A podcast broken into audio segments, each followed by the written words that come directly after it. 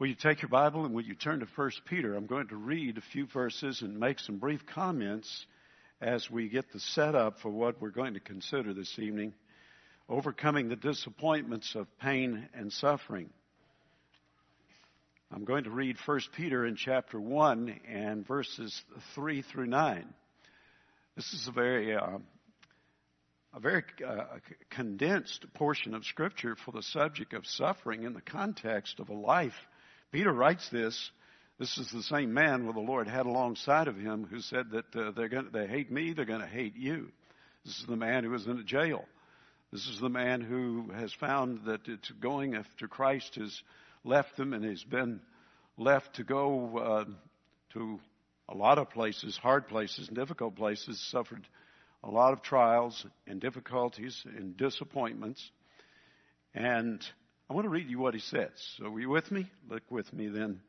Follow along as I read First Peter one, three and following.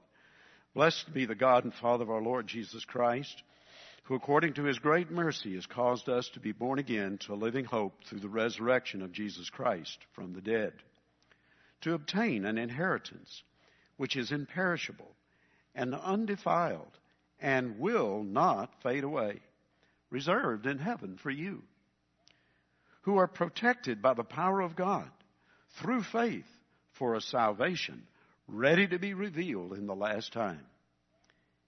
In this you greatly rejoice, even though now, for a little while, if necessary, you have been distressed by various trials, that the proof of your faith, being more precious than gold, which is perishable, even though tested by fire, may be found to result in praise and glory and honor at the revelation of Jesus Christ. And though you have not seen him, you love him. And though you do not see him now, but believe in him, you greatly rejoice with joy inexpressible and full of glory, obtaining as the outcome of your faith the salvation of your souls. All right. Well, I would love to have, uh, love to expound on that passage, but I uh, have in other times and places. Let's go and let's look at uh, a lot of passages that come to this subject that we're going to consider tonight. A lady falls in the parking lot on her way to Bible study. She fractures bones in her neck, knee, and arm. She will require surgery and long heal time and therapy. Another lady falls on her way into, uh, into her place of work. She fractures her elbow. Surgery is required. In surgery, she aspirates and has to extend her stay in the hospital and faces extended recovery and rehabilitation. A high school competitive runner develops a stress fracture in the middle of track season. Running goals have to be altered. Disappointment sets in. I said the word, disappointment. You may think, really now, come on. If we're really robust in our faith and confidence in God, would a trial, a difficulty, no matter what kind of surprise of suffering it would be, could we ever say it was a disappointment? Aren't we just aren't we just ready for the next trial and rejoicing that we're going to endure it? Well, let's pull back. Yes, okay, you see something here that let's consider the word disappointment. Let's actually look at two words. I want to come back to the word overcoming. I need to make this uh, explanation each time. Let me say something, first of all, about overcoming, lest it be misunderstood. And I I think a time or two it has been from what I've heard. Overcoming is that work of the Spirit of God in the Christian believer's life of sustained strength during times of hardship. I'll say that again. Overcoming is that work of the Spirit in the believer, in the Christian believer's life of sustained strength during times of hardship. It is flourishing in the midst of disappointments and affliction. Here, listen to Romans twelve twelve. patient in tribulation. Here, First Timothy six eleven. Pursue steadfastness. It is the God-given it is, namely, overcoming. It's the God-given ability to hold up under persecutions and hardship. Overcoming is not finding a way of escape out of trials, but persevering through trials. Now, I've said it four different ways. So if you'll excuse my tautology, then I'm, I'm repeating myself and trying to make it very clear that overcoming is not going through a storm and then coming out in a smooth harbor, or going through a storm and everything is like a bluebird day in May. Overcoming is sustained strength through the trial. And that trial may be a lifetime. What if you have a chronic illness? Or what if a divorce tears a marriage apart? Will you ever, ever be completely over that? No. Let's be realistic. And believe me, I am a realist. And if nothing else, living seventy-three years tends to make one a realist. So that is what I want to say about overcoming. So are we there? Are we together on what I mean by overcoming? Now, let me just say something briefly about the word um, and combine that with this overcoming. Overcoming is a struggle, and it's strength through the struggle. But what about disappointment? I've hitchhiked just a bit on a title of a book that I will speak to at the conclusion tonight. A man that I know wrote a book entitled Disappointment with God. And in this book title and in the opening pages, this is the way the word disappointment is turned and explained.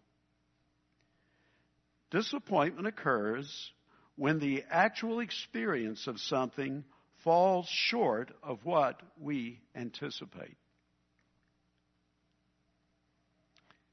Do you get it? Would you admit it? Then when you go through a trial, is it a disappointment?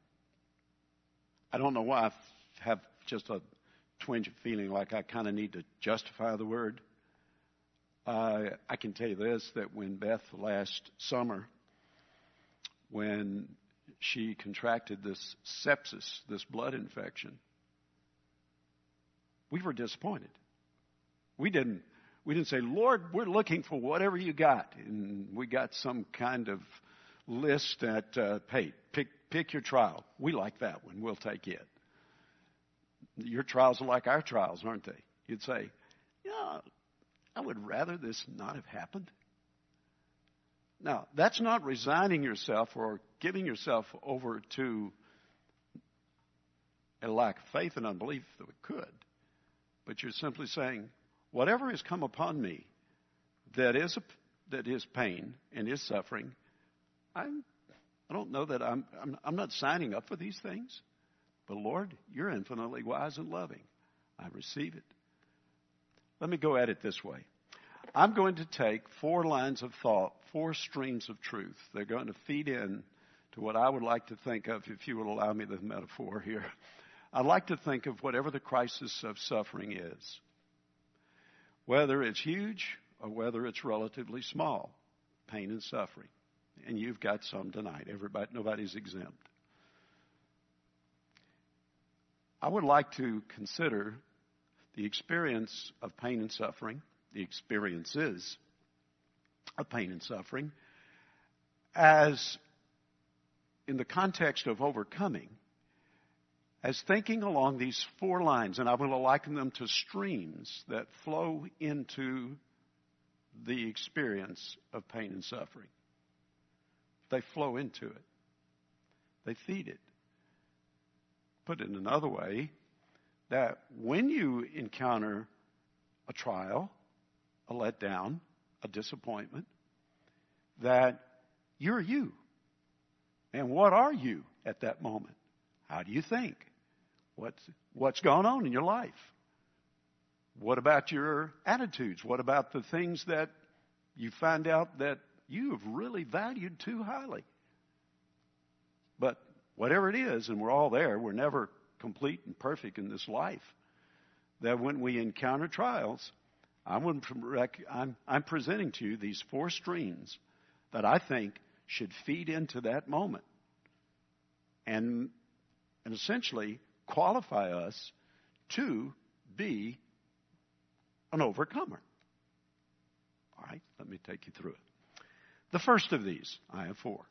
The first of these is overcoming the disappointments of pain and suffering is a call to understanding the fallen world in which we live. Uh, this is uh, theology, well, almost one oh one, yeah, one oh one. I'd start with the doctrine of God if I were teaching a theology class. We'll come to that. But this is right up front. What kind of world do we live in? Well, we know this, that evil entered this world through the transgression of Adam. Scripture starts right out and puts us right in the world of, of realistic uh, history. Why are, why are we in the mess we're in? What's wrong with our world? What is wrong with me?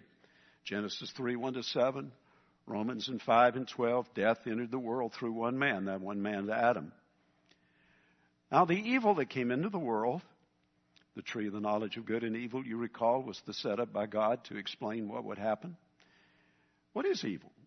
It's everything that's contrary to the character and will of God. It's not a substance in itself. God's not the cause of evil. It's the absence of good, actually. But God is not the cause of evil and the suffering it brings. He rules over it, and he brings glory to himself through it. But we live in a fallen, broken world. Why put this point up front? Well, for this reason, that the evils of sin, suffering, and death plague both Christian and non-Christian. Now, I'm going to narrow the focus and say it this way, that the sufferings of the Christian, as we live in a fallen, broken world, the curse of death came upon it because of Adam's disobedience, and everything came unglued. That the Christian experience, because we live in a fallen world, is compounded. Well, you think, well, the unbeliever enjoys a lot of complications, do they not? You know, unbelief, um, you know, sin, living without God, creates a whole different a set of circumstances. Isn't a Christian sort of uh, protected from some of those things? Yes, but let me give you this case. You know, because you're identified with Christ, according to John fifteen eighteen, if you're a Christian and you're identified with Christ, he said, they hated me, they're going to hate you. You think you're better than your master? No. Satan's hatred of the Christian. You're in Satan's crosshairs, Revelation in twelve ten. He's the accuser of the brethren. Satan does not like you. He hates you. And he has designs set upon you. And God gives Satan permission to do things to us in our experience. Job. And our identification with the body of Christ. First Corinthians twelve twenty-six, Second Corinthians eleven twenty-eight, because we're identified with other believers, with fellow Christians. That's going to bring some added difficulty, trials. How so? Well, we'll could always say we, we sin against one another. That's true. But also that we bear one another's burdens. And when you really get connected with people, their grief's your grief. The more you love and the more you give yourself to others, the greater the burden, the greater the grief. And there's another consequence of being a Christian, compound suffering, and that is disobedience to God's word. Well, read First Peter four, thirteen through fifteen. Look at the list of things that Peter says, if you do these things, you're going to suffer. I think the implication is Christians can, shouldn't, fall into those, even murder. So therefore, what we say at this point with regard to the stream of truth that should flow into our thoughts about our own experiences of pain and suffering. We live in a fallen world. I'm a broken person. I live in a broken world. I have a sinful heart, and I'm around a lot of people with sinful hearts. As a matter of fact, everybody. And therefore, I can look out at my world and I can say, well, look at nature's, just the forces in inanimate nature, like weather, earthquakes, windstorms, trees fall on houses. Have you had a tree fall on your house? I know some of you have. I have. Do trees, trees obviously don't just fall on non-Christian homes, houses. uh, have you had hail damage to your car? I don't think that I really need to run a, a longer proof of this truth, but I'll tell you what, it is one truth that's necessary. Peter says that you shouldn't be surprised at the trials that you experience. And I would think that, well, as I look back over the sweep of a Christian experience over, what, sixty years almost, that it is possible that a young Christian, a new Christian, a new Christian could be fed a certain line of teaching that they think that because they've come to Christ, that therefore they're now in, a, in an unrealistic, synthetic sense that they're protected from these things, and that certainly Satan is outside the walls and I'm safe in here. Wow, this is wonderful. Well, that concept won't last long. And when the storms begin to knock down the walls, then you have to reassess and think, what's going on? All right, I don't think I need to prove this to you any further, but I say it for this reason, that I do find that Christians who sit in emergency rooms, who get those phone calls that you never want to get, or when you sit across from the doctor and he's telling you what you don't want to hear, that one of the marks of a Christian who is steady as he or she goes and who is able to begin to work through this and overcome this trial is that, listen, I know what I know what I'm dealing with. I know what kind of world I live in. I know that I've got to break. How are you breaking? I know how, some of the ways I'm breaking. We're breaking, and we go through these things. Now, I'm not suggesting that to sit and know that is going to solve everything, and we can say, hey, I knew it was coming, I'm good, we're through, let's go.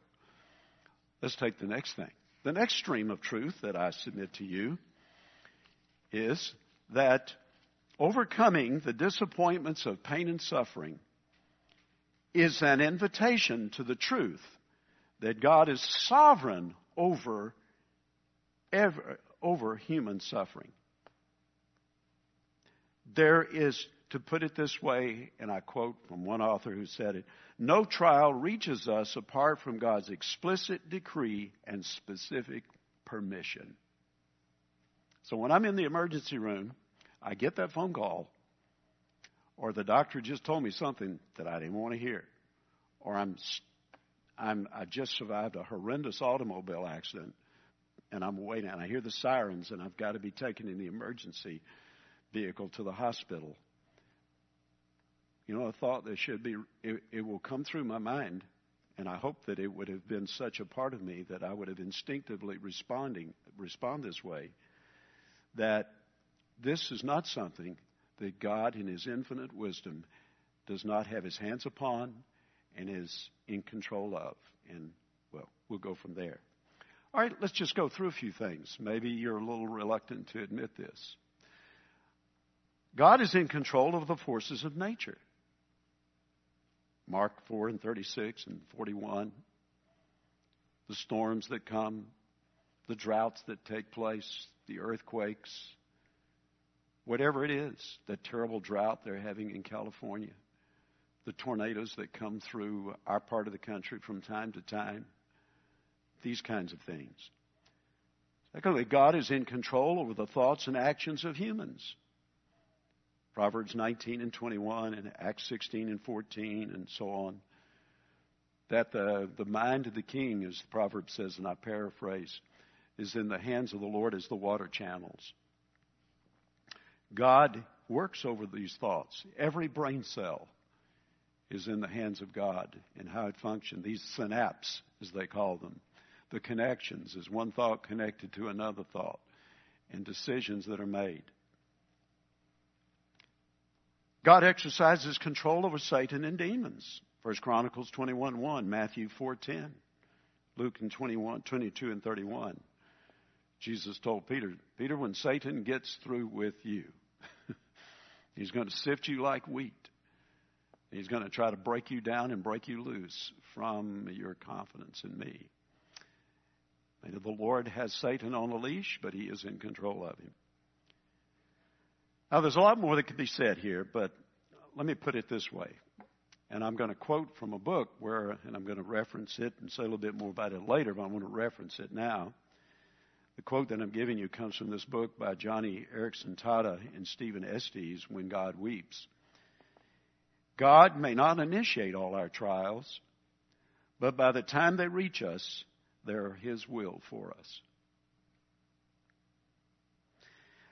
There is in this book, if uh, you would like to get familiar with it, and there is an appendices, and in the back, one of the very lengthy appendix, it's uh, it's a list with the title of this appendix A is Scripture on God's Hand in Our Sufferings. Whoa. Oh, oh. It's, uh, it goes on and it shows all the areas. I've just given you a little Whitman sampler of those areas where God's hand is on, in control of all our experiences. And this one is a lengthy and very helpful study in this area of God's control.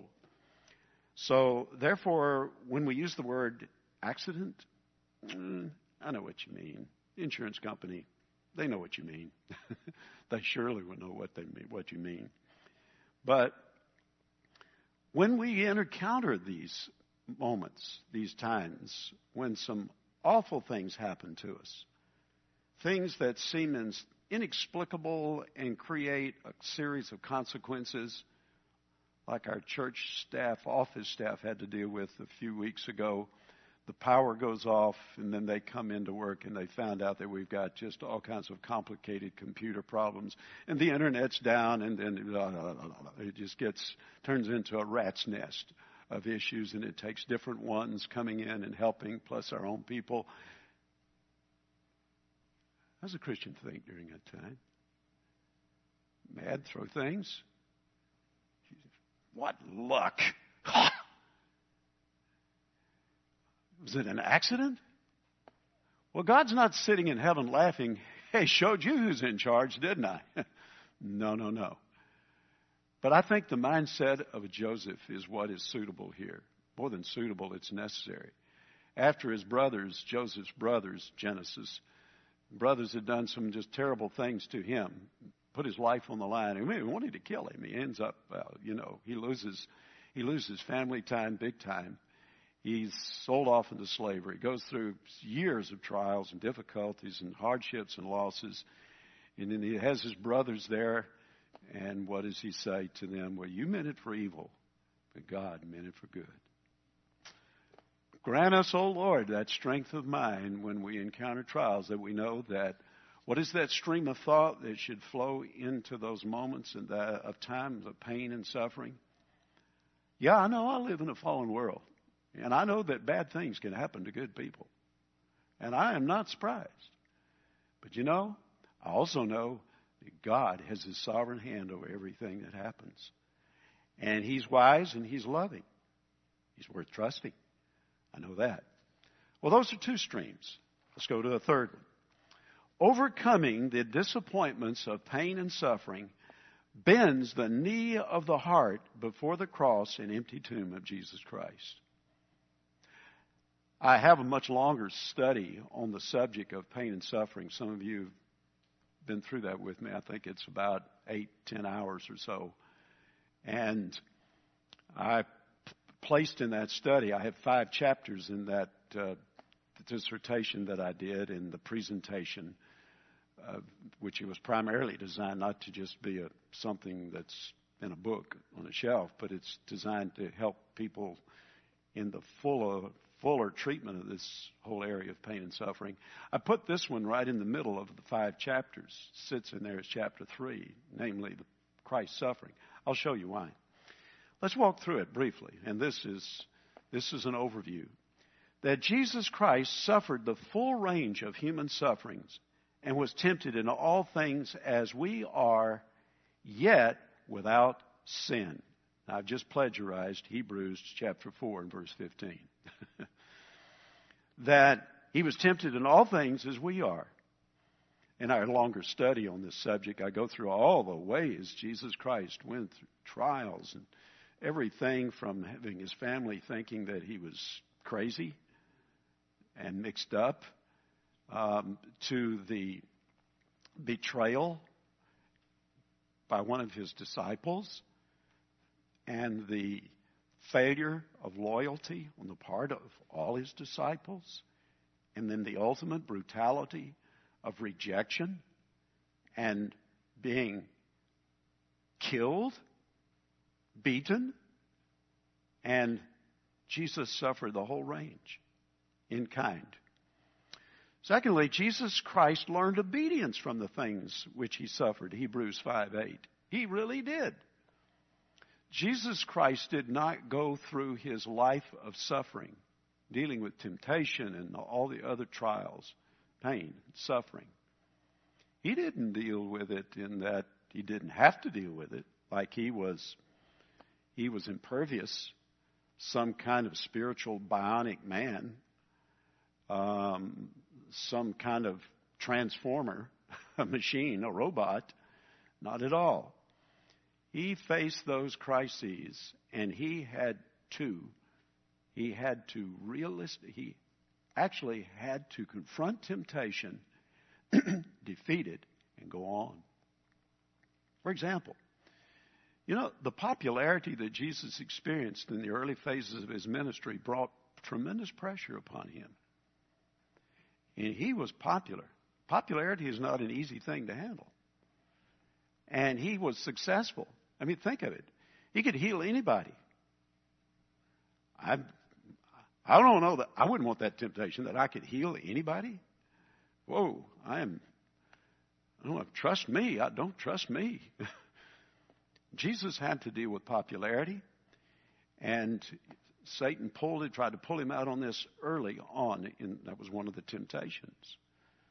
Look what you could do. Hey, throw yourself down, and then you can just glide. You can windsail, and people would say, "Woo, I'm impressed." Jesus knew better. That was not why he had come. He learned obedience to the Father's will. He makes much of this, by the way, Jesus does.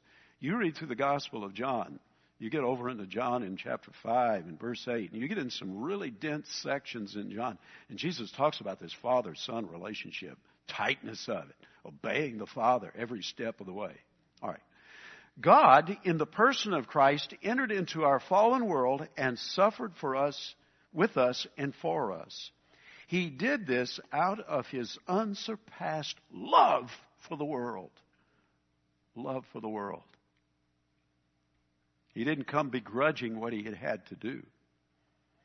As the, as the servant of God, it was an act of love. The cross of Jesus Christ reveals God's answer to the problem of suffering. This is it. This is where all, you heard the old saying, all roads lead to Rome. All roads and suffering lead to the cross. This is the resolution. The answer is found in the triumph of justice and love.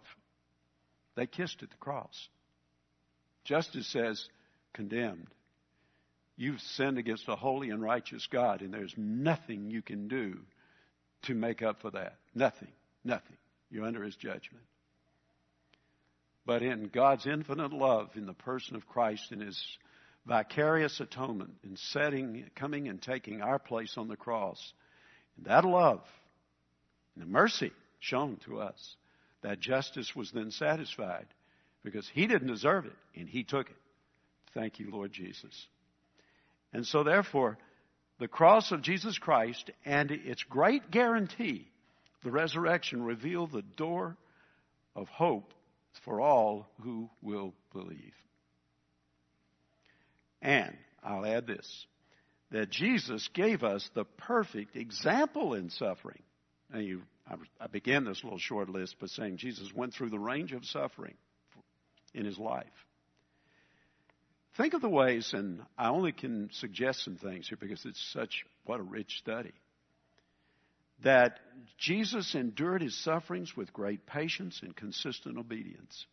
There's our standard. This is the gold standard. Not my husband, not my wife, not my children, not the pastor, not anyone else, not some great saint of old, as great saints have come and gone and left books and examples of great triumph and suffering. But the gold standard is Christ. Jesus saw the suffering as the opportunity. His suffering is the opportunity to bring glory to God the Father. John seventeen makes much of that. This is for your, to put your, your perfections on display, O Lord. Your wisdom, your power, your love, that it will be made known. God's justice, God's compassion. So he did not return evil for evil in suffering. Oh, he could have. Could he not have lowered the boom on the Roman, the the whole Roman Empire? Every there would have not been enough Roman soldiers to have even begun to been able to hold back the power of Christ if he had wanted to exercise that power as he came to the cross, as he stumbled along, bleeding and beaten and vilified and mocked. Hey, if you're the, the Messiah, come down. Oh, could he have come down? And he didn't. He didn't return evil for evil. Father, forgive them. They don't know what they do. And bottom line, he entrusted himself to the Father in the midst of unjust suffering. First Peter two twenty-three. He entrusted himself to the Father. Lord, your will. He worked through that very thing. I've not included it here, and it's obviously enormous in its in its uh, message to us, is what Jesus went through in the garden. Oh, oh, oh, this cup, this cup of your wrath, dying for sin of which I'm not guilty. Oh, is there any way, is there any other way, Father? No, your will be done. He was not make-believing there. He was struggling with what he had to encounter. He entrusted himself to the Father. Now, do you see something that comes through this? When I suffer, when you suffer, no matter what it is, I know I live in a fallen world. I know it's broken. I know that I can. It's a world where you can do stupid things. You can lock your keys in your car. You can, you can... Um, get in a hurry and you injure yourself. And then you go to the doctor and you get an infection and you spend the next year rehabbing. Explain it. I live in a fallen world. And I know that God sovereignly has his control over everything. There are really no accidents. There's no stray molecule in this universe. If there is, God isn't God. And I know this. This stream of truth comes and feeds the moment. It should. That I know that God loves me and that God understands exactly what I'm enduring. More so, he's endured it. He came. He was here. He lived in this world. He knows what it's like. He endured rejection and pain and suffering. And on that cross, he knows. And the Father knows. The Father knows how I feel. Because the Father has a Son who knows. And the Son knows. The Son knew how the Father felt, and the Father knew how the Son felt. And, you know, there's a reason that Trinitarian truth of the Father and the Son and Spirit, it speaks of relationship. I'll be brief here. And it's not an easy, it's not an easy account to tell, and I, I'll be brief with it. But I will give a confession because I struggled with this very thing once upon a time. And not that I ever have since or before, but it was kind of a, I'll say an epiphany. The confessions of a theologian and a pastor. And back in the eighties, when our son Eric began to go through some really, really difficult times. And it it started with a call from a school, nineteen eighty-two. the school called us. They told us, well, Eric's passed out. Uh, the way they were describing this, I, this something's going on here. You know, as a parent, this is the call you don't want. We have to go to the emergency room. And we, well, it set up what, you know, is what how he was, Eric was diagnosed with that seizure disorder, juvenile mild clonic epilepsy. It onsets usually this kind of epilepsy at around fourteen, fifteen in that age range. It was idiopathic. I don't know why.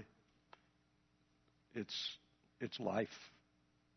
It's a life experience. I mean, you get it, you got it. Oh, well, what's that mean? This was the eighties. Medications were not as, well, the snake oils that were available. I say snake oils because that's what the neurologist, uh, neurosurgeon told. That was his word for it. We'd go in and say, well, let's try another snake oil. So uh, anyway, we, we were trying to get medications. And, of course, with teenagers, you know, you got raging hormones going, your body's changing and all, and you're trying to get a medicational level, and it's nothing, you can't get prediction, and you, you'd like some kind of predictability. You know, that is true with any medicine, isn't it? Okay, this is this is going to stop it or, or not heal it, but at least it will keep breakthroughs from happening. Well, they, it didn't. And we'll go into all those times and places and situations. It just seemed to go from bad to worse. And then another phone call just after we had, we thought maybe there was some kind of, um, we passed through a threshold where there was, we created some continuity uh, of protection. And so it was at that time, you know, the rite of passage for a teenager is driver's license. I mean, this is an anxiety any parent has anyway. What? My sixteen-year-old is going to go out and drive by himself or herself? Ah! And then, but we, okay, so there, there was another issue, you know, dealing with fear and worry. And, well, he was on his way. Eric was on his way. He got his license and been seizure-free for a while under state law, long enough. Then we got another phone call, and it was the, some of you remember, and some of you were there. I'm, some of you are here tonight who were there. And when all this broke open, and we got a call, and, and Eric had had a seizure, and he was driving, and he hit a light pole up in East Point, and how he survived. It was just the grace and mercy of God. Took the pole down. I mean, it was one of these big ones, and took him to um, took him to Grady. And while he was in Grady, that was at that time, this is part of a, that nineteen eighty-seven was an interesting year. Um, while we, he was there, we were calling Beth's father to tell him what was going on and trying to get in touch with him. He didn't answer. You know, her mother was in the hospital, was already in a, in, a, in, a, in a hospital. She had had a stroke, and he was in in the room by himself. And he had had a heart attack and died during the night. So we had to get Eric out of the hospital. We got got it fast-forwarded as best we could. Bless the hearts. Uh, the um, Jim Stout, um, he loaned us his van, and we got went to the hospital, got Eric in the van, and phew, went to Nashville for the funeral, come back from the funeral, stopped at East Ridge at the Morrisons there at the, at the mall, and we're going through the line, and I, um, I just I noticed that there, he, Eric wasn't, there was a lack of coherence in his thoughts and what he was doing, and and this was one of our more trying moments in the sense that it was a public moment where he had a seizure, and in a restaurant, it was just. It was just a horrifying experience from all the things that happened and, and such. And, well, it was shortly after this that I was riding up the road one night. I mean, this was kind of an accumulative thing. And I was going up the road. It was uh, I was going up uh, uh, two seventy-nine here, and I was going somewhere to speak uh, somewhere. It was nighttime. I was in the car. I was looking, and I just looked up at the sky. I looked at the, it was a clear night and the stars. And I just, I lost it. And I lost it. And I couldn't get in a closet, Vern, and I couldn't get, I couldn't get anywhere else. But it was my, my, my automobile was my, I just hit the, I started pounding on the dash, and I was having it with God. and I, and I, I spilled over, and, and I say I lost it, and I became biblically irrational. Sounds kind of theological. It was more than that. It was deeply emotional. I said, I said that God, and I, I and I stepped into a trap of my own making. And I said, God, don't you understand? This is my only son. Why have we got to go through this? Silence. I didn't hear any voice, but I had a stream of truth that began to trickle and come. And this is the stream. God said, he said in his word, I do understand. God knew exactly what it's like to have a son. In that mysterious, infinite, Trinitarian way, it's the Father and the Son linked in essence, separate personalities, but yet the Father gave his Son. Do I think that my pain rivaled what God the Father and the God the Son experienced in those moments on the cross for my sin? And that I have a high priest who is sympathetic, and I have a Father in heaven who knows exactly, exactly. I mean, and to the hundredth or the thousandth power, he knew. It settled me down. Oh, it didn't make the trials go away, but it settled me down. And I trapped myself, caught myself, heard myself. And this truth, this truth of the cross and the empty tomb, it was a, the presence of Christ, it was a sedative. I mean that in the best sense. Fourth and finally, overcoming the disappointments of pain and suffering looks to God for meaning in all our suffering and seeks a God-pleasing response to it. Yes, meaning and God-pleasing response. Now, I have to put in something here. It's not in your notes. And I have a much more expanded treatment of this point I'm about to bring up. I, um, I when I was doing this study years ago, I got curious about the responses in the Bible that you can find where they were not particularly pretty and good and right responses to suffering. Oh, well, that opens some doors. So I'm going to give you a sampling. One that comes to mind, you know, the helping us to understand the difference between righteous anger and unrighteous anger. Jo- Jonah. He had a pity party. He threw a temper tantrum. He did. Uh, it's quite the story. Yeah, Job, Jonah four. And that's not the way to go. But, uh, you know, what's, what is really impressive is God's gentleness and kindness when we throw our temper tantrums. They're not acceptable, but we get a, we fall into anger. Then there's Asaph, uh, Psalm seventy-three two. And you know, there's another way we can go, we shouldn't, and then we can blame God. Um, admirably, Job didn't. The Lord gives, the Lord he takes away. You read that in Job, you're reading this, and he goes through all this stuff, and just the Lord gives, the Lord takes away. Whoa, well, that's the end of the book. No, more unfolds. But you know, when you go into the story of Israel, you see Israel really stumbled and fell here. As soon as God, how would you like to have had the experience of just walking across the Red Sea dry shod and look at all that. Wow, look at that water up there.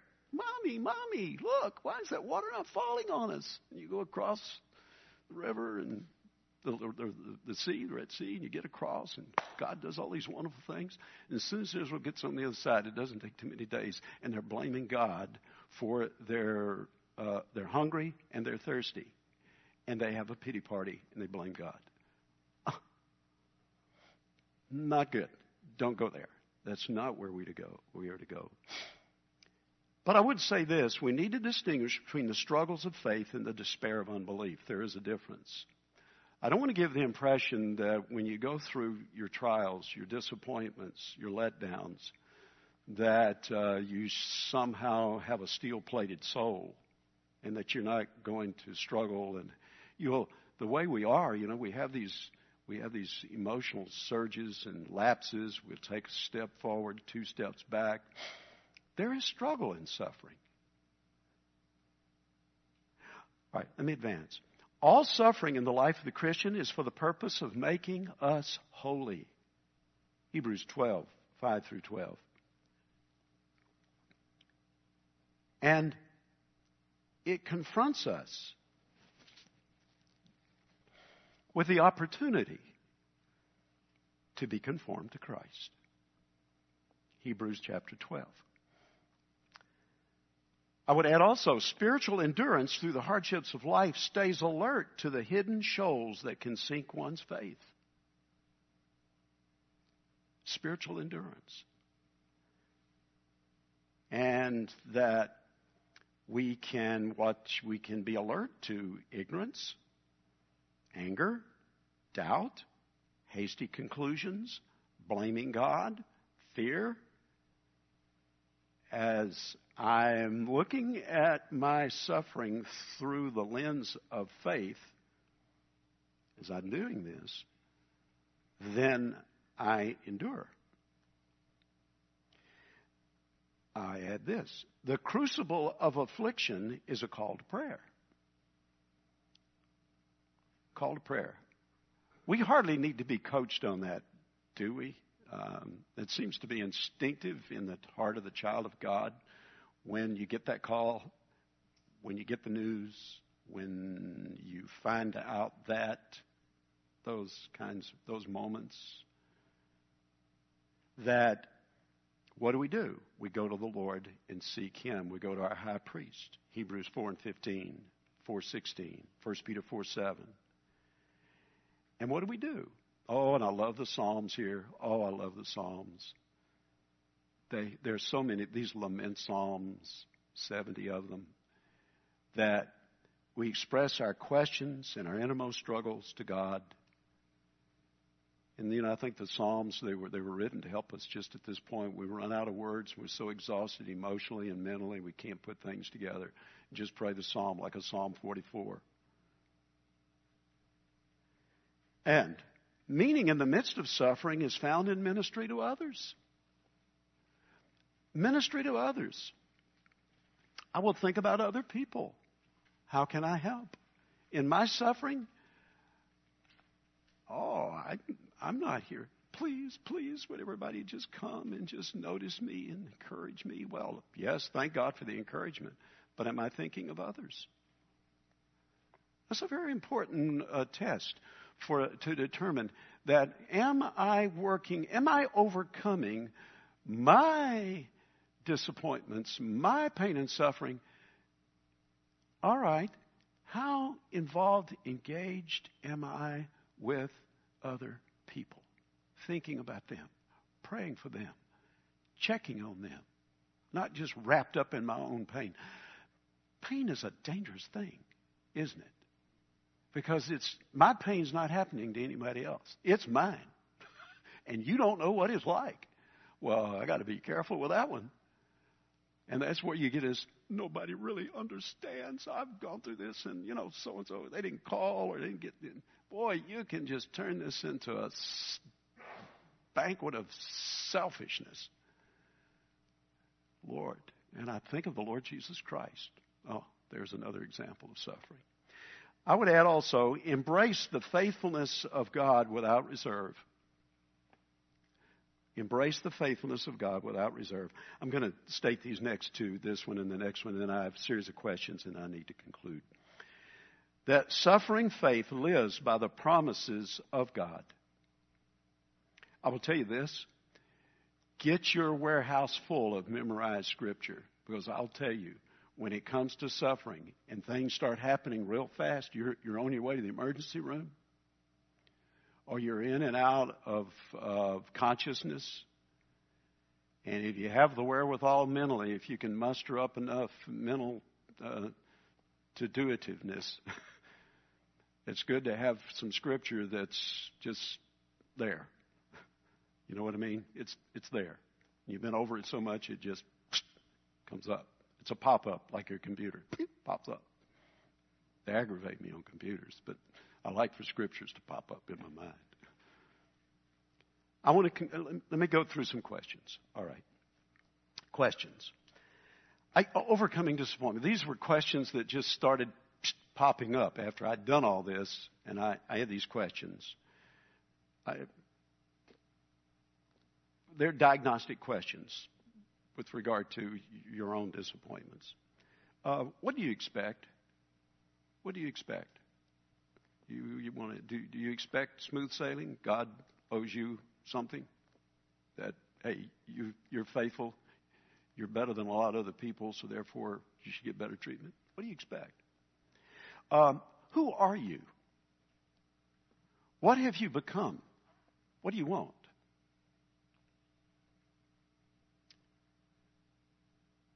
Uh, what are your conversations with God like? Do you talk to Him? How often?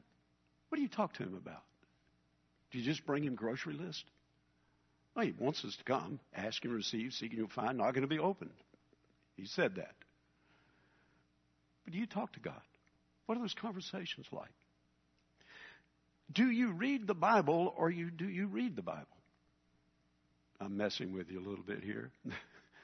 Do you read the Bible? Do you just thread words through your mind, or do you read it with thought? Do you get impressions? Do you see when you read the Bible, oh, God doesn't, He really doesn't like that. Or, God, this really, this, this pleases God. What is your, what is your view of God? Are you a, are you a deist?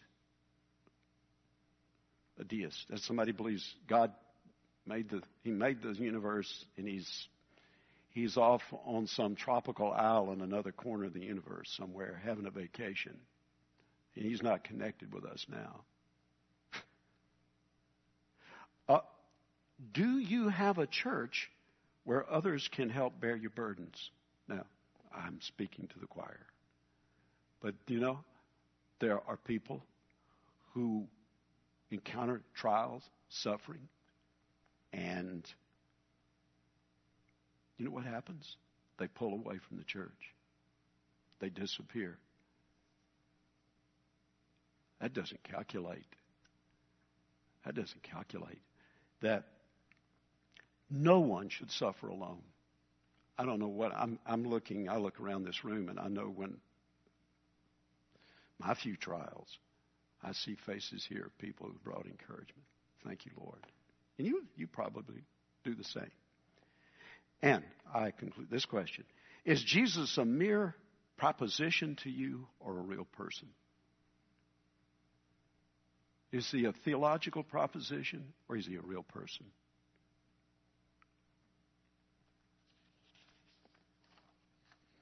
What I had intended at this point, and I'm really going to accelerate, only got about a minute or two, and this was really worth I, I can just recommend the article to you. That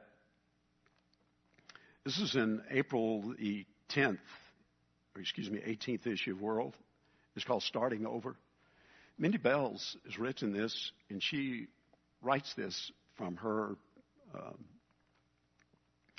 experience with some Christians in Iraq. It's posted here, Erbil, um, or Erbil, Iraq. Uh, would it be fair to say that that could be a pretty difficult place to be a Christian right now? I think that would. And she describes what these people are going through. Talk about disappointments. Oh, my. And the end is not in sight. And she goes into this, she goes into this meeting. It's a Christian meeting. It's a little church. She says she goes in this bedroom apartment where about twenty-five people were waiting to begin Bible study with the pastor. Like most, the unit houses two displaced families, twelve people in two bedrooms, one bath, and a modest kitchen. Quickly, one of the women came with a tray of coffee, then later sandwiches and sweets. Everyone settles in and opens their Bibles. This is a scary place there are, folks. And the church is only two years old. It's now about seventy percent of the congregation are displaced survivors of the ISIS onslaught. The Bible study covers basic teaching in the group of earnest, unrushed, and everyone contributes, is earnest, unrushed, and everyone contributes.